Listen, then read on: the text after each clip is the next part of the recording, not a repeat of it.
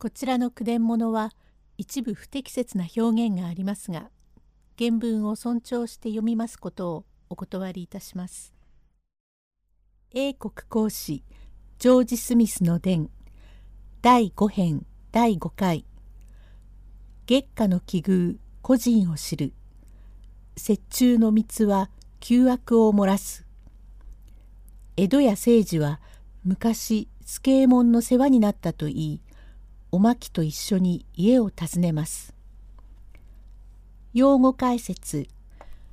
蓋のごけ別の蓋でちぐはぐになっていること屋根屋の棟梁誠治はおまきが清水助右衛門の娘だと申しましたにびっくりいたしまして「え清水のお嬢様ですかこれはまあどうも面目次第もねえ」とおどおどしながら「まあお嬢さんお前さんはお小さい自分でありましたから顔も忘れてしまいましたが今年でちょうど14年後わっちが前橋にくすぶっていた時清水の旦那には一通りならねえご恩をいただいたことがありましたがあれだけのご神霊のお娘御様がどうして裏長屋へ入っていらっしゃいます。その目の悪いのはおかみさんでございやすか？はいはい七年この方微録しましてこんな裏長屋に入りまして新章のことや何かに心配しておりますのも七年後に父が東京へ買い出しに出ましたぎりいまだに帰りませず音も沙汰もございませんゆえ母は案じて泣いてばかりおりましたが眼病のもとで昨年からだんだん重くなりこの頃はぱったり見えなくなりましたから弟と私と内職をいたして稼ぎましても勝手が知れませんから何をしても損ばかりいたしお恥ずかしいことでございますがお米さえも買うことができませんところから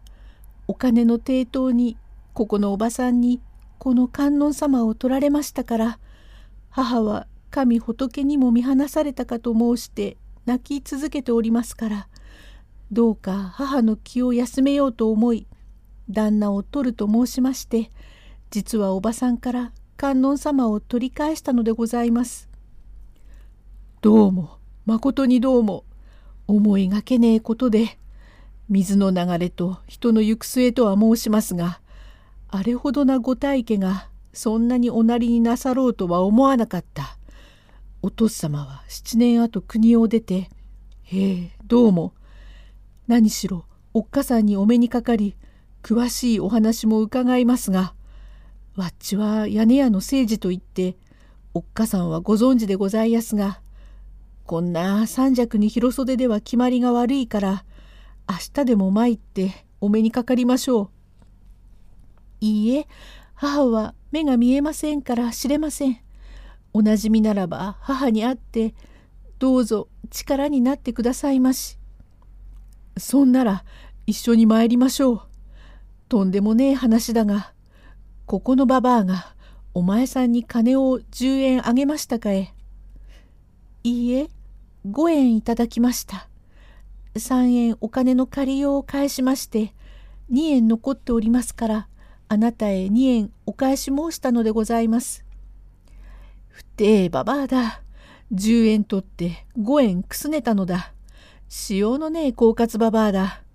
そんならご一緒にお前さんの家へ行きましょう。とこれから2人連れ立って外へ出ると一軒置いて隣は清水十次郎の家でございます。おまき。おっかさん、ただいま帰りました。どこへ行ったのだえはい、慶安のお寅さんのところへ参りました。と言いながら聖治に向かい「あなたこちらへお入り遊ばしまし」「ええごめんなせえ」と上がってみると九尺二軒の宗割長屋ゆえ戸棚もなく片絵の方へボロヤグを積み上げこちらに立ててあります二枚折りの屏風は破れて取れた蝶つがいのところを関税寄りで祝えてありますから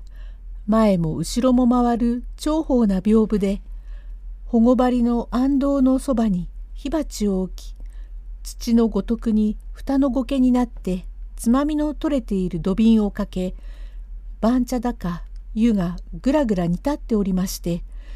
十次郎というおとなしい弟が母の看病をしております。ええ、おふくろさん、おふくろさん。はい、どなたでがんすか？おまき。あの、この方は、おとらさんのうちに来ていらっしゃった屋根屋の棟梁さんで、おっかさんを知っていらっしゃいまして、どうしてこんななりにおなりだ、お気の毒なことだと言って、見舞いに来てくだすった。前橋にいた自分のおなじみだということでございます。はい、わしは目が悪くなりやんして、お顔を見ることもできませんが、どなたでございましたか？政治。ええ、おかみさん。あんたはまあ、どうしてこんなにおなりなさいました？14年後、お宅で500回になりやした屋根屋の政治でございやす。おお、政治か。おお、まあどうもまあ、思いがけない懐かしいことだな。こんなに落ちぶれやしたよ。恥ずかしくって合わす顔はございやせんよ。ええ、ごもっともでごぜやす。あれだけのご神霊が東京へ来て裏屋住まいをなさろうとは夢にもわっちは存じやせんでした。お嬢様も小さかったからわっちも気がつかなかったが観音様のお寿司に旦那のお名前があって分かりましたが承れば旦那には七年後お国を出たぎり帰らないとのこと飛んだわけでございやす忘れもしやせんわっちが道楽をして江戸を食い詰め前橋へ参っておって棟梁のところから弁当を下げてあなたのところへ仕事に行った時わっちゃあのくらいなどびさしはねえといまだに目についています。さわらの十二枚八分足で大したものだ。いまだにあなたのお暮らしの話をしておりますがあの時はっちゃ道楽の罰で傘をかいて医者も見放し棟梁のところに増用がたまり薬代も払えずどうしたらよかろうと思ってると旦那がてめえの病気は薬や医者では治らねえからこれからすぐに湯治に行け俺が20両やるとおっしゃってお金を下すった。その自分の20両は大したものだ。その金をもらって草津へ行きすっかり湯治をして帰りに沢渡りへ回り体を洗って帰ってきた時旦那が「政治てめえの病気の治るようにこの観音様を信心してやったから拝めとお前さんもそう言って他人のわっちを子か何かのように親切にしてくださいやしてまことにありがてえと思いその時のご恩は死んでも忘れやせん。わっちゃあれから東京へ帰ったがこの時節になりやしたから大阪へ行ったりまたちっとばかり知るものがあって長崎の方へ行ってくすぶっていて存じながら手紙もあげずご無沙汰をしやしたがようようこっちへ帰り今では鉄砲図の新港町におり棟梁の端くれをいたしして方を使う身分になりましたから前橋の方へご機嫌伺いに参りましょうと思っておりやすところへ嬉しい一生懸命で拝んだ観音様だから忘れはしません。その観音様から清水様のお嬢さんということが分かりまことに不思議なことでございます。大したこともできませんがこれから先は及ばずながらお力になります心持ちでございます。気を落としてはいけません。しっかりしておいでなさい。旦那は7年後東京へおいでなされお帰らないのに探しもしなさらないのかね。はい、よくまあ、恩を忘れず訪ねておくんなさいました。今まで情けをかけたものはあっても、こっちが落ち目になれば尋ねるものはありませんがあんたも知ってる通りだんだん世の中が変わってきてお屋敷がなくなったから御用がないところからよせばええにいろいろは旦那どんも手を出したがみんな損ばかりしてだんだん死んでを悪くしただ。するともう一旗あげねばなんねえと言って電池も家も蔵も抵当とやらにして3,000円の金を借りその金を持って動物屋とか洋物屋とかを始めると言って横浜から東京へ慶田市に出ただよ。ところが他に馴染みの宿屋がねえと言って晴海丈介様は名橋様のご重役で神田の佐久間町へ宿屋を出したというから